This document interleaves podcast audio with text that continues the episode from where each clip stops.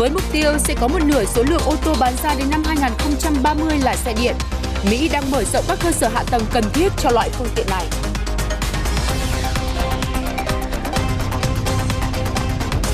Xin kính chào quý vị khán giả, quý vị đang đến với bản tin tài chính kinh doanh sáng. Vừa rồi là một số nội dung đáng chú ý sẽ có trong bản tin sáng nay. Kính mời quý vị cùng theo dõi. Thưa quý vị, Việt Nam sẽ trở thành một trong những điểm đến cho sản xuất và lắp ráp của các công ty đa quốc gia trong năm nay. Đây là nhận định của các chuyên gia trong bài viết trên trang Việt Nam Briefing của công ty chuyên về tư vấn đầu tư tại châu Á. Theo tác giả, thời gian qua Việt Nam không ngừng đưa ra các chính sách ưu đãi khuyến khích đầu tư vào các khu công nghiệp. Vì vậy, đây sẽ là nơi lý tưởng cho các nhà đầu tư muốn bắt đầu hoạt động kinh doanh trong nước. Về triển vọng trong năm nay, tác giả bài viết nhận định nhờ chi phí lao động cạnh tranh, các ưu đãi về thuế và đầu tư cùng với vị trí địa lý chiến lược, Việt Nam trở thành một trong những lựa chọn hàng đầu của các công ty đa quốc gia. Trong năm tới thì Việt Nam dự kiến đưa tăng trưởng kinh tế phục hồi về mức trước đại dịch và sẽ tiếp tục phát huy vai trò là một trung tâm sản xuất chi phí thấp nhờ sự mở rộng của các ngành công nghiệp chính hiện có.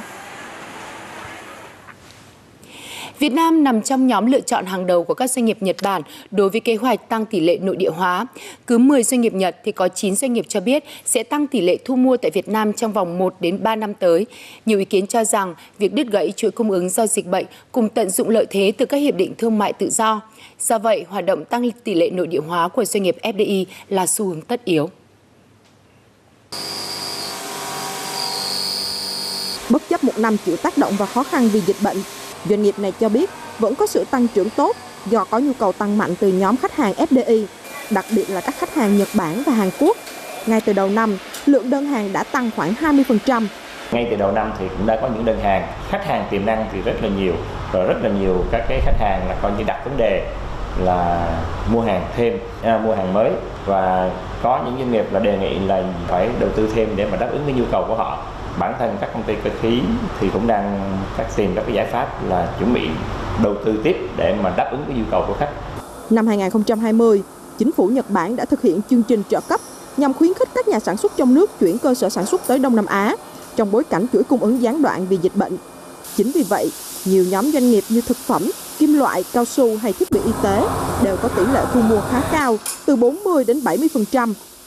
Các doanh nghiệp mong muốn à, khi sản xuất thứ nhất là phải có được cái hệ thống cung cấp nhà cung cấp tại chỗ để tiết kiệm chi phí uh, kinh doanh và kiểm soát cái uh, cái cái chuỗi cung ứng. Thứ hai là nếu mà tiêu thụ tại thị trường nội địa uh, được luôn thì sẽ là một giải pháp tối ưu để tận dụng được cái thị trường ngay tại chỗ. Cho nên là việc sản xuất làm như thế nào mà có thể vừa tiêu thụ được Việt Nam và vừa có thể xuất khẩu được sẽ trở thành một cái xu hướng được các nhà đầu tư FDI quan tâm. Tỷ lệ thu mua tại chỗ của Việt Nam tăng dần từ năm 2020 nhưng vẫn ở mức chậm. Nhà đầu tư Nhật Bản tiếp tục khẳng định sẽ mở rộng phát triển sản xuất kinh doanh ở Việt Nam, nhưng việc gia tăng tỷ lệ thu mua linh phụ kiện, vật liệu tại chỗ với các doanh nghiệp Nhật vẫn chờ đợi cải thiện chất lượng nhiều hơn từ phía các nhà cung cấp Việt. Theo Jetro, tỷ lệ thu mua tại chỗ của Việt Nam đã tăng dần từ năm 2020 nhưng vẫn ở mức chậm những năm gần đây, mặc dù tỷ lệ thu mua đã ngang hàng với Malaysia, nhưng so sánh với Trung Quốc, Thái Lan hay Indonesia thì vẫn ở mức thấp. Giải điểm thắt lớn nhất là chất lượng và năng lực kỹ thuật, được xem là quan trọng trong việc đẩy nhanh tốc độ nội địa hóa. Tổng công ty Đường sắt Việt Nam vừa có văn bản kiến nghị cấp có thẩm quyền bố trí vốn sửa chữa nâng cấp các nhà ga hành khách và hàng hóa trong giai đoạn 2022-2023 với tổng số vốn dự kiến gần 2.400 tỷ đồng, đề xuất từ nguồn chương trình phục hồi và phát triển kinh tế xã hội. Theo đại diện Tổng công ty Đường sắt Việt Nam, toàn hệ thống hiện có 297 nhà ga, phần lớn có quy mô nhỏ, hạ tầng cũ kỹ, trong đó 220 công trình đã quá niên hạn sử dụng hoặc mất an toàn sử dụng. Hệ thống kho bãi hàng phần lớn thì cũng đã xuống cấp, không đạt tiêu chuẩn để lưu trữ bảo quản các mặt hàng tươi sống hay là hàng hóa có giá trị cao. Hiện chỉ có 4 ga bãi có hàng và thiết bị xếp dỡ bảo quản container. Do vậy, Tổng công ty Đường sắt Việt Nam kiến nghị cấp có thẩm quyền ưu tiên bố trí kinh phí để sửa chữa, cải tạo, nâng cấp ngay 41 ga trong 2 năm tới nhằm nâng cao năng lực và tăng hiệu quả rõ rệt cho vận tải đường sắt, tạo thuận lợi cho vận tải phục vụ phục hồi nhanh sau đại dịch. Để đẩy nhanh tiến độ giải ngân vốn đầu tư công nhằm thực hiện công điện số 126 của Thủ tướng Chính phủ mới đây, ngoài việc phân bổ vốn sớm thì cũng cần phải có cơ chế tháo gỡ những vướng mắc, những nút thắt tại các dự án để tránh lặp lại tình trạng có tiền mà không tiêu được. Việc tích cực tháo gỡ những vướng mắc khó khăn trong quá trình triển khai cũng đang được cộng đồng doanh nghiệp xây dựng chờ đợi để gia tăng khối lượng thi công và tiến độ giải ngân vốn. Thời điểm này, các dự án thành phần của cao tốc Bắc Nam giai đoạn 1 đang chạy đua tiến độ sau một thời gian dài bị ảnh hưởng bởi dịch bệnh.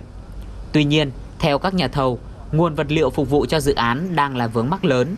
Không ít nhà thầu gặp phải tình trạng mỏ vật liệu nằm gần dự án thì chưa được địa phương cấp phép, phải tìm kiếm nguồn vật liệu ở xa. Các nhà thầu cho rằng sớm tháo gỡ vướng mắc này ngay từ đầu năm sẽ là thời gian vàng cho công tác thi công và giải ngân vốn của các dự án. Các tỉnh có thể tháo gỡ được ừ, việc ừ, phê duyệt các mỏ vật liệu đất ý, thì đây là một cái thời gian vàng phải đánh giá là thời gian vàng cho việc thi công các tuyến cao tốc Bắc Nam.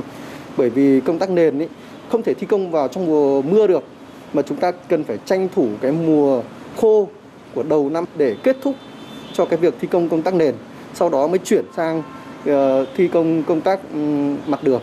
Làm sao đó có cái, cái cơ chế xây dựng cơ chế để mà cái trao cái quyền uh, khai thác mỏ cho các nhà, là ban quản lý dự án và nhà thầu trực tiếp à, là, là, là, là cái nguồn mỏ này để à, phục vụ cho dự án thì cái này là cũng làm sao đó là có một cái cơ chế sớm nhất để các bên ngoài như là cùng phối hợp để thực hiện.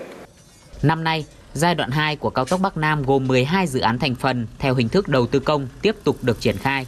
Theo Hiệp hội Nhà thầu xây dựng Việt Nam, Việc phân chia hợp lý giá trị các gói thầu là yếu tố quan trọng để các doanh nghiệp xây dựng có động lực tham gia, đảm bảo tiến độ thi công và giải ngân. Cái gói thầu phân như thế nào để cho nó hợp lý vừa sức với các nhà thầu bởi vì đã là thực hiện hợp đồng chúng ta phải có bảo lãnh thực hiện hợp đồng bảo lãnh tạm ứng rồi rất nhiều các cái quy định khác của cơ quan uh, ngân hàng vì vậy cho nên hiệp hội nhà thầu vừa rồi chúng tôi có kiến nghị với thủ tướng chính phủ là trong cái việc mà phân định các cái gói thầu thì nên khoảng từ 5.000 đến 10.000 tỷ là nó vừa sức với các nhà thầu Việt Nam và nó cũng phù hợp với cái quy mô vốn của các doanh nghiệp giao thông hiện nay.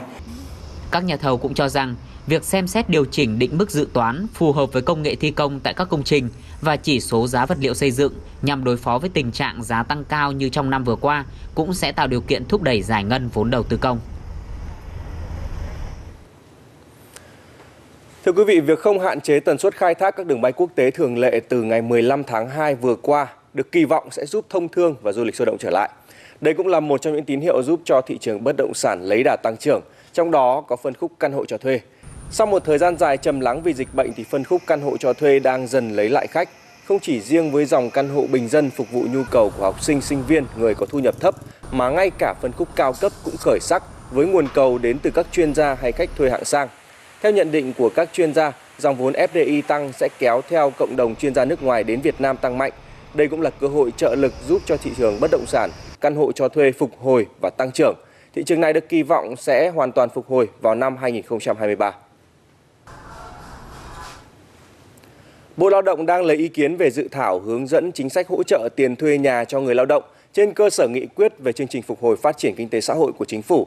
Trong đó thì đáng chú ý là đề xuất lao động đang phải thuê nhà ở trọ sẽ được gói hỗ trợ là 500 đến 1 triệu đồng một người một tháng và tối đa là 3 tháng. Cụ thể thì à, với lao động đang làm việc tại doanh nghiệp, Bộ đề xuất hỗ trợ 500.000 đồng một tháng. Với người quay trở lại thị trường lao động thì chính sách hỗ trợ 1 triệu đồng một tháng. Điều kiện để được hỗ trợ 500.000 đồng là lao động làm việc trong các khu công nghiệp, chế xuất, vùng kinh tế trọng điểm đang phải ở nhà thuê, ở trọ từ ngày mùng 1 đến à, ngày 30 1 tháng 1 đến ngày 30 tháng 6 năm nay, có hợp đồng lao động từ 1 tháng trở lên ký trước ngày 1 tháng 1 năm 2022 và đang tham gia bảo hiểm xã hội bắt buộc. Còn để được hưởng 1 triệu đồng thì à, thời điểm ký hợp đồng từ ngày 1 tháng 1 đến ngày 30 tháng 6 năm 2022 Trước ngày 15 hàng tháng thì công ty gửi danh sách đề nghị hỗ trợ tới cơ quan bảo hiểm xã hội để được xác nhận lao động đang đóng bảo hiểm bắt buộc trong 2 ngày.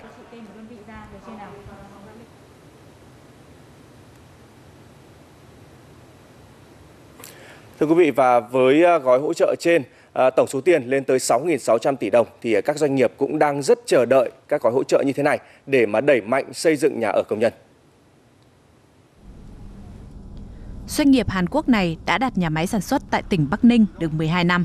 nhưng hiện nay họ mới chỉ có nhà ở cho chuyên gia người nước ngoài bên trong khu công nghiệp. Doanh nghiệp rất mong đợi các dự án nhà ở công nhân sớm được triển khai. Chúng tôi phải đi thuê nhà ở bên ngoài cho khoảng 300 công nhân. Nếu có các dự án nhà ở công nhân tập trung ổn định thì sẽ giữ chân người lao động tốt hơn, cũng như đảm bảo cuộc sống an toàn cho họ, tránh nguy cơ lây lan dịch bệnh. Thời gian qua, một số nhà ở công nhân đã được xây dựng với hình thức cho thuê hoặc bán. Ví dụ như căn hộ hơn 50 mét vuông này có giá 400 triệu đồng. Gia đình anh Sĩ cũng phải vay mượn thêm mới đủ tiền để mua căn hộ. Cũng mong là nước mình à, cũng sẽ xây dựng nhiều những cái cái, cái chung cư để cho những người ờ, công nhân, những người lao động xa quê như bọn em có nơi nó an cư làm nghiệp anh. Theo nghiên cứu của công ty Cát Tường, một đơn vị chuyên triển khai các dự án nhà ở xã hội, người công nhân chỉ bỏ ra từ 10 đến 15% tổng thu nhập hàng tháng để lo nhà ở. Ví dụ như với mức lương từ 8 đến 10 triệu đồng, thì họ sẽ trích ra từ 1 đến 1,5 triệu đồng một tháng để thuê hoặc trả tiền mua nhà.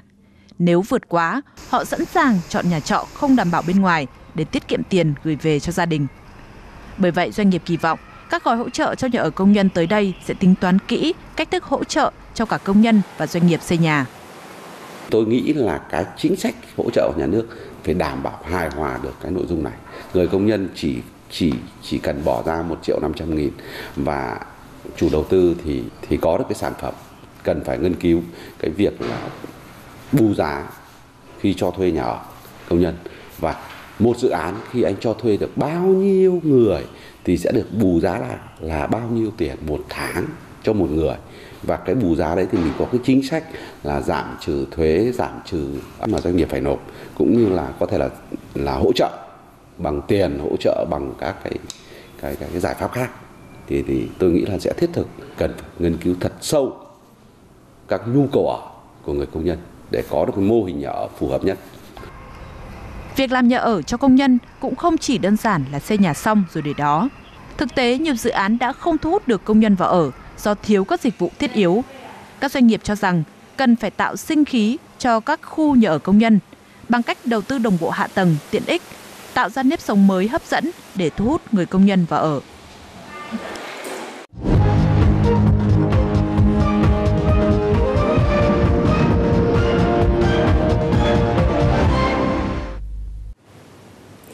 Một thông tin được quan tâm tại thị trường Mỹ phiên vừa qua là biên bản cuộc họp hồi tháng 1 của Cục Dự trữ Liên bang Mỹ Fed vừa công bố. Biên bản này cho thấy giới chức của Fed đã sẵn sàng cho việc nâng lãi suất kể từ tháng 3 tới, cũng như là chuẩn bị thu hẹp lượng trái phiếu mà cơ quan này đang nắm giữ ở mức kỷ lục. Theo các chuyên gia, biên bản họp tháng 1 nhìn chung đi đúng với dự báo trước đó, đồng thời chưa cho thấy tín hiệu nào cho rằng Fed có thể tăng lãi suất tới 7 lần như một số dự báo gần đây. Trong lúc nhiều ngân hàng trung ương toàn cầu có xu hướng thắt chặt chính sách tiền tệ nhằm ngăn chặn lạm phát tăng cao, Ngân hàng Trung ương Nhật Bản là một trong số ít ngoại lệ khi duy trì lãi suất dài hạn ở mức thấp và tiếp tục thực hiện nới lỏng tiền tệ. Phóng viên Long Nguyễn thông tin về vấn đề này qua phần điểm các bài báo tại Nhật Bản. Ngân hàng Trung ương Nhật Bản BOJ đã quyết định sẽ mua lại trái phiếu chính phủ kỳ hạn 10 năm với số lượng không giới hạn. Động thái này được đưa ra nhằm kiềm chế lãi suất dài hạn trong nước hiện nay đang tăng cao. Báo Asahi cho biết, sau khi lãi suất trái phiếu chính phủ kỳ hạn 10 năm tăng lên 0,23%, Ngân hàng Trung ương Nhật Bản đã quyết định sẽ mua lại những trái phiếu này với số lượng không hạn chế. Đây là mức lãi suất cao nhất kể từ năm 2016 và quyết định này của Ngân hàng Trung ương Nhật Bản là nhằm ngăn chặn nguy cơ lãi suất dài hạn trong nước tiếp tục tăng quá cao, có thể vượt mức giới hạn ngầm mà ngân hàng này đặt ra là 0,25%. Kế hoạch mua trái phiếu chính phủ cho thấy Nhật Bản sẽ tiếp tục thúc đẩy chính sách nới lỏng tiền tệ và đi ngược với xu hướng của các ngân hàng trung ương khác. Theo báo Nikkei, lần gần đây nhất năm 2018, biện pháp thu mua trái phiếu của chính phủ Nhật Bản đã mang lại hiệu quả khi đưa lãi suất dài hạn khi đó giảm từ 0,11% xuống còn 0,095%. Do đó, khi mà nguy cơ lạm phát toàn cầu và lãi suất dài hạn của Mỹ có thể gây áp lực tăng lãi suất dài hạn trong nước – Nhật Bản sẽ tiếp tục thực hiện chính sách này. Báo này cũng trích phát biểu của Thống đốc Ngân hàng Trung ương Nhật Bản Kuroda Haruhiko cho biết lãi suất không thể tiếp tục tăng khi mà mục tiêu lạm phát 2% chưa thể đạt được. Báo Sankei nhận định xu hướng hạ lãi suất dài hạn của Ngân hàng Trung ương Nhật Bản trái ngược với châu Âu và Mỹ. Cục Dự trữ Liên bang Mỹ sẽ tăng lãi suất thêm 0,5% vào tháng 3.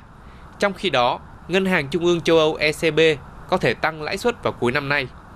Sự trái ngược sẽ làm tăng chênh lệch lãi suất trong và ngoài nước, phù hợp với mục tiêu duy trì đồng yên yếu để thúc đẩy thực hiện mục tiêu lạm phát 2%. Tuy nhiên, đồng yên yếu cũng mang lại ảnh hưởng tiêu cực, làm tăng gánh nặng cho các hộ gia đình và các công ty nhập khẩu. Với các chính sách nới lỏng tiền tệ, lạm phát của Nhật Bản có thể đạt được mức 1% trong năm 2022. Tuy nhiên, theo các chuyên gia kinh tế, để đạt được lạm phát 2% như mục tiêu đề ra, nước này cần có chính sách tiền tệ mang tính bền vững hơn. Long Nguyễn, phóng viên thường trú Đài truyền Việt Nam tại Nhật Bản.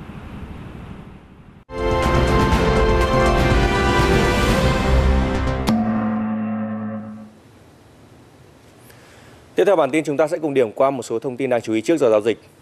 Đêm qua đã tiếp tục chứng kiến một phiên với nhiều diễn biến rằng co tại phố Wall, tạo ra các kết quả khác nhau với các chỉ số chính. Chỉ có S&P 500 phục hồi về mức tăng điểm nhẹ gần 0,1% sau khi mà đi xuống phần lớn trong phiên. Trong khi đó thì Dow Jones và Nasdaq thì đều không giữ được đà tăng và kết phiên giảm điểm nhẹ. Một yếu tố chính hỗ trợ thị trường phiên hôm nay là số liệu mới công bố cho thấy doanh thu bán lẻ trong tháng 1 bật tăng gần 4%, cho thấy khả năng phục hồi của nền kinh tế số 1 thế giới sau khi mà giảm mạnh tháng 12 trước đó do ảnh hưởng của tình trạng lạm phát cao. Có thể thấy là gần đây thì thị trường chứng khoán Việt Nam và quốc tế cũng ít nhiều có những trao đảo liên quan đến thông tin căng thẳng chính trị giữa Nga và Ukraine. Tuy nhiên, theo thống kê lịch sử cho thấy, rủi ro địa chính trị chỉ có tác động thoáng qua tới thị trường chứng khoán. Hôm qua thì... Nghiên cứu của CFRA chỉ ra rằng ảnh hưởng từ các sự kiện địa chính trị tới thị trường chứng khoán Mỹ là tương đối thoáng qua. Công ty đã phân tích 24 sự kiện kể từ sau Thế chiến thứ hai và nhận thấy chỉ số S&P 500 giảm trung bình 5,5% từ đỉnh đến đáy sau hậu quả của những sự kiện đó. Thị trường thường mất trung bình 24 ngày kể từ khi bắt đầu sự kiện đến khi xuống mức đáy, nhưng sẽ lấy lại những gì đã mất trong 28 ngày. Trong khi đó, Trust Advisory Service đã điểm lại 12 sự kiện căng thẳng chính trị lịch sử. Thống kê cho thấy 69 trong số 12 sự kiện này, chỉ số S&P 500 đã cao hơn vào một năm sau với mức tăng trung bình là 8,6%. Kết luận của các chuyên gia là nhà đầu tư không nên phản ứng thái quá với các tình huống tương tự. Hôm qua VN Index giảm điểm nhẹ khi mà có nhiều cổ phiếu dầu khí ngân hàng chìm trong sắc đỏ. Tuy nhiên thì à, thị trường hôm qua lại chứng kiến sự trở lại của khá nhiều cổ phiếu bất động sản. Lâu lắm rồi thì à, từ sự kiện thiên nga đen của ngành bất động sản là Tân Hoàng Minh bỏ cọc thủy thủ thiêm thì à, nhà đầu tư mới lại thấy những cổ phiếu như là NBB, CI tăng trần trở lại. Các mã này tuy tăng trần nhưng mà có lẽ cũng không đủ xoa dịu nỗi đau của nhiều nhà đầu tư đã lỡ đu đỉnh từ vùng giá gấp đôi thị giá hiện tại. Tuy nhiên thì sắc xanh đậm rồi sắc tím chủ yếu diễn ra ở nhóm bất động sản đầu cơ là chủ đạo. Những doanh nghiệp bất động sản làm ăn tốt, kinh doanh có dòng tiền đều và dự án đang triển khai lớn như à, là NTL, NLG, KDH chỉ tăng nhẹ hay là đứng im như là VHM.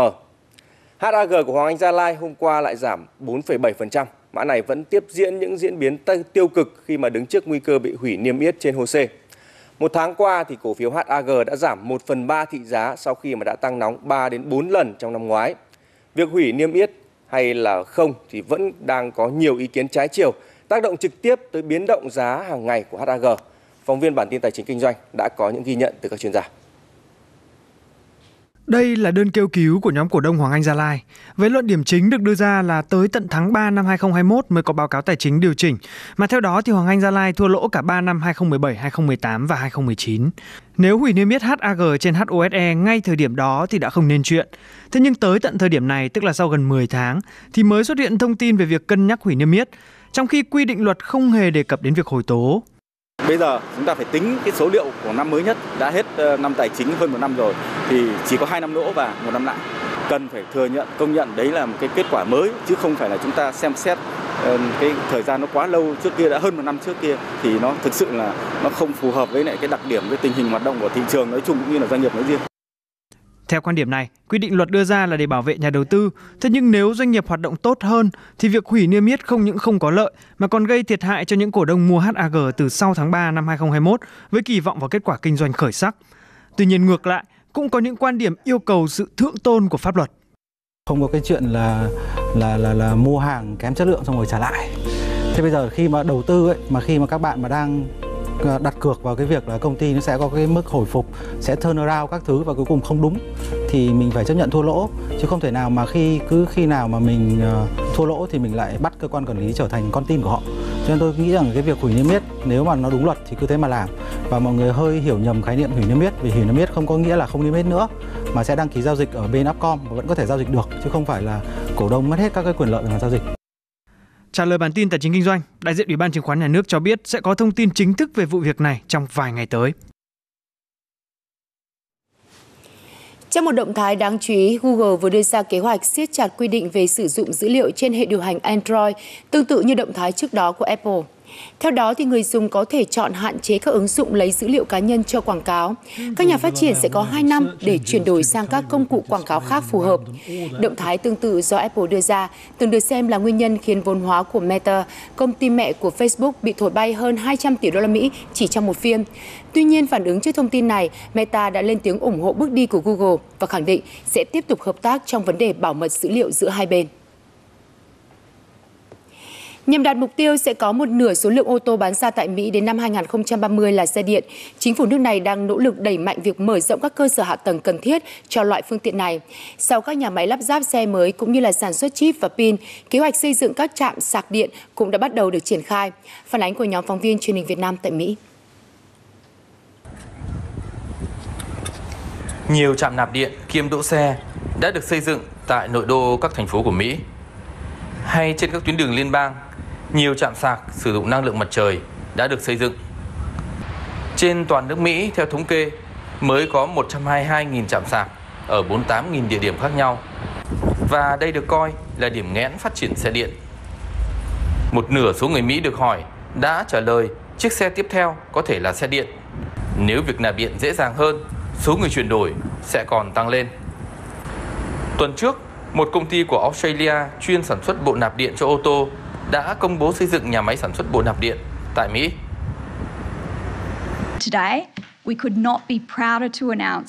Hôm nay chúng tôi chính thức xây dựng nhà máy sản xuất chạm nạp điện cho ô tô đặt tại bang Tennessee.